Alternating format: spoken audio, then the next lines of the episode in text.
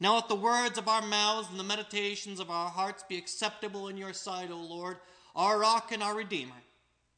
Amen. Our scripture reading for today comes from the Common English Bible, and our reading is from 1 Kings chapter 19, verses 1 through 16.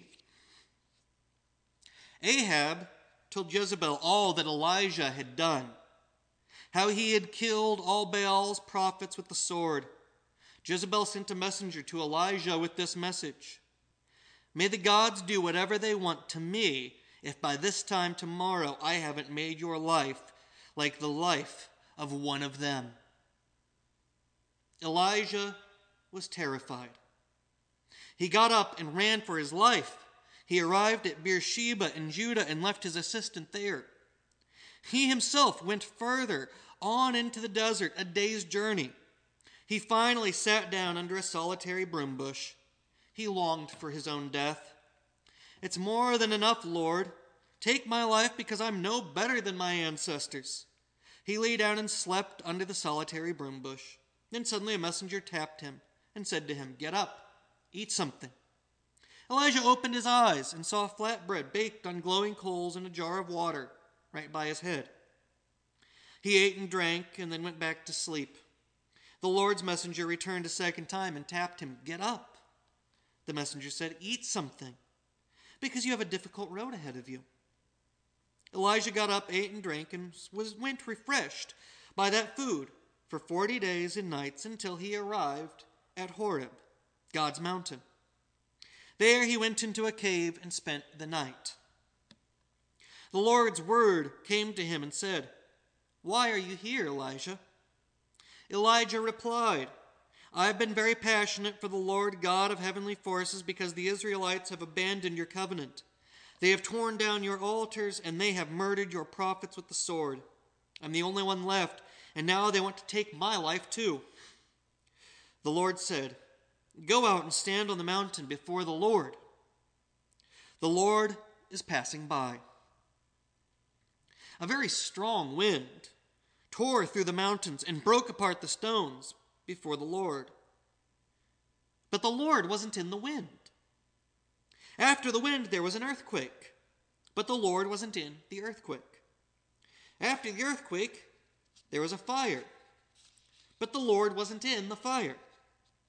After the fire, there was a sound thin, quiet. When Elijah heard it, he wrapped his face in his coat. He went out and stood at the cave's entrance. A voice came to him and said, Why are you here, Elijah? He said, I've been very passionate for the Lord God of heavenly forces because the Israelites have abandoned your covenant. They have torn down your altars and they have murdered your prophets with the sword. I'm the only one left. And now they want to take my life too. The Lord said to him, Go back through the desert to Damascus and anoint Hazael as king of Aram, and anoint Jehu, Nimshi's son, as king of Israel and anoint Elisha from Abel Meholah, Shaphat's son, to succeed you as prophet. This is the word of God for the people of God.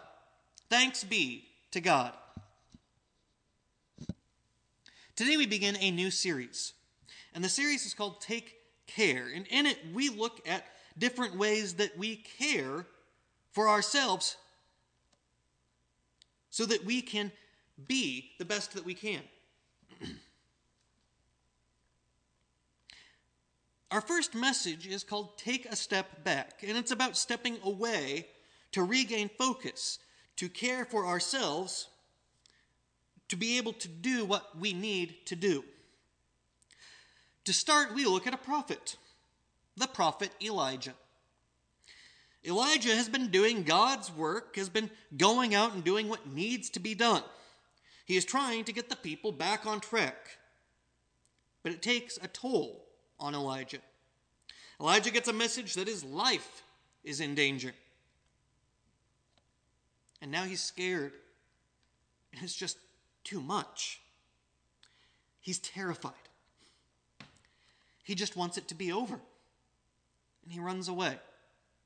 Now, We could look at that and say, well, Elijah ran away. He's not any good. But I think what's important is that we look at God's response. Elijah is scared and he runs off to the desert and he runs off and he hides. And he just wishes to die there alone. He feels that he's failed and now he's no better than the people who turned their backs on God. So, what does God do? He lets Elijah take a nap. He lets him rest. And he sends a messenger to feed him.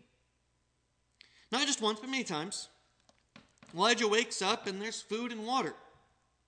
So he eats and drinks and he refreshes himself and he goes back to sleep. And it happens again. And on his way to go see God, God takes care of Elijah. Elijah is not out doing the work of a prophet at this point, as we could expect. He's not out getting back to work right away. He's not out getting back into the grind, putting himself at risk again. No, Elijah's resting and God is feeding him while he takes a little journey. When he wakes up, there's food for him and he's refreshed until he makes it to God's mountain. Now, at this point, I want to note that this is really important for all of us. Because Elijah feels like he has failed. Elijah thinks that he is no better than his ancestors, that all of his work has been for nothing, and that he should just die like those that betrayed God. But here's God's messenger going, you know what, have something to eat, take a rest, and you're going to do something different for a little bit. So he takes this journey, stepping away from all the duties that he had. He steps away, and every day God is there to feed him and make sure that he's doing all right. He's taking a step back from all the work that he'd been doing and is on this journey really for himself. Because Elijah has been doing all sorts of work for Israel, all sorts of work for God. But God doesn't say, hey, you failure, you're supposed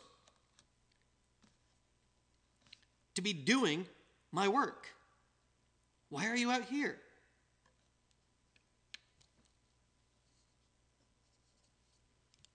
God takes care of Elijah.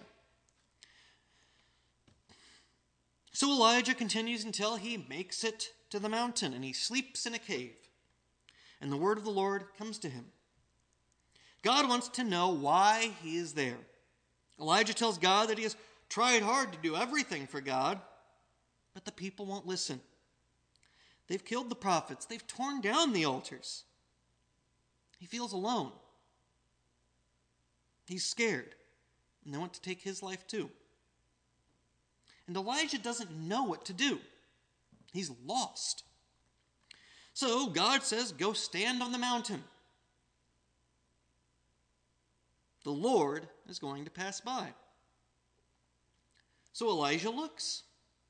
There's a wind, but he doesn't see God in this great wind.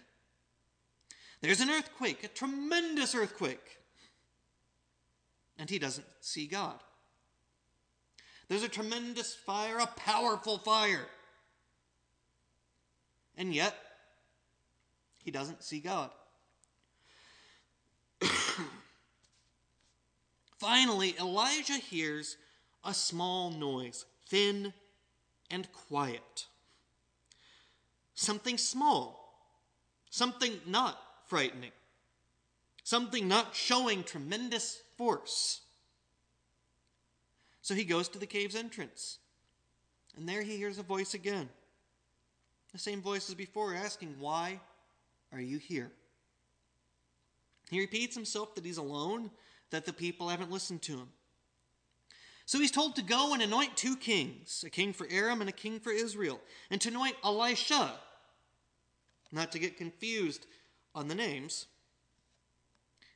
Elisha is to succeed him as prophet. At first, one might think that Elijah might take this as a bad sign. Somebody is supposed to succeed him. Does that mean he's failed? No. Thing is, Elijah has been doing so much, and now God's giving him help. Somebody that will be able to take over for him so that he knows the work will carry on and that it's not all on his shoulders. Because now Elijah isn't the only one left. Elijah will have anointed two kings and Elisha to take over his work. God has given Elijah people who can help him and take on the task that he has. He isn't chided for taking a step back, he is comforted. What I get from this is that God isn't going to punish us for when we feel overwhelmed and need to take a break. God's going to recognize when we've pushed ourselves too hard. Elijah gets a nap and a snack and starts to feel better. By the time that Elijah makes it to the mountain, he's no longer asking to die out there in the wilderness.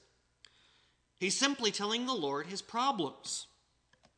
And the Lord responds by helping, by helping to lighten the burden. This is important for us to know for our own self care. God isn't out there berating us when we're trying to do our best. God is recognizing when we have tried so hard that it nearly breaks us. That we need to be able to step away, to build ourselves back up, to be able to go back out and to do the work that we need to do. And it's important that we be able to recognize that had Elijah kept going, he might not have gotten the message that he needed to have somebody take over his work. He may not have gotten the message that he was going to put new leaders in place to try to set things right. Worst off, Elijah might not have been able to do the work he actually needed to do because he would have been so worried about everything else going on. Elijah, as a bundle of nerves, too afraid to do what he needed to do, wasn't going to be of any help. But he hadn't given up on God. He didn't go out and say, God, you abandoned me. God, you failed me. Instead, he said, God, I just can't keep doing it all. And God says, All right, take a break, and I'll watch over you. Take a step back, and I'll still guide you.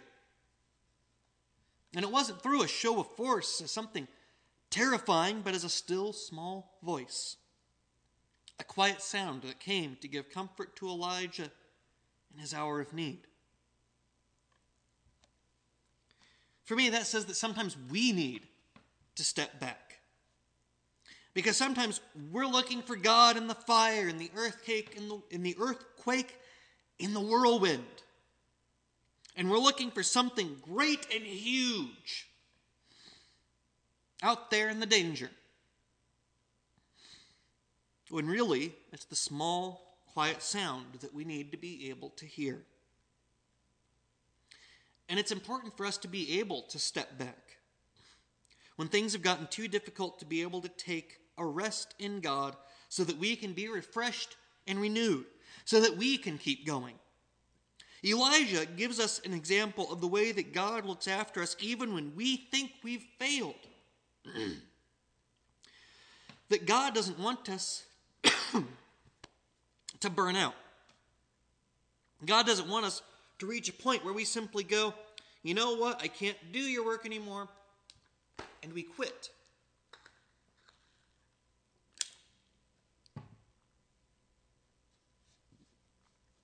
God doesn't want to drive us to a point where we simply give up completely and abandon everything.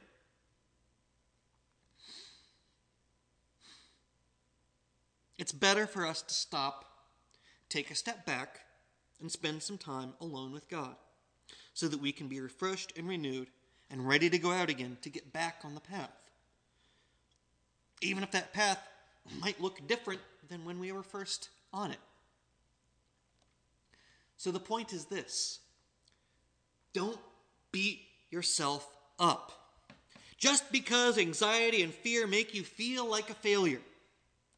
Take your concerns to God and let God care for you in your time of need so that you may be rested and refreshed, so that you may continue to do all that you've been called to do.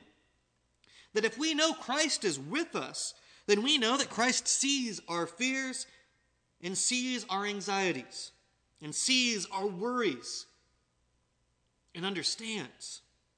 Understands that we need to be able to take a break and to go out again once we are capable. But that we aren't to push ourselves past our own capabilities. We need to remember that God is always there to help us, that Christ is always there to refresh us, that the Holy Spirit will guide us to where we need to be, even if it's away from our duties and into a small, quiet place where God can give us what we need to go on. So don't push yourself too hard. Don't break yourself to the point that you cannot do anything.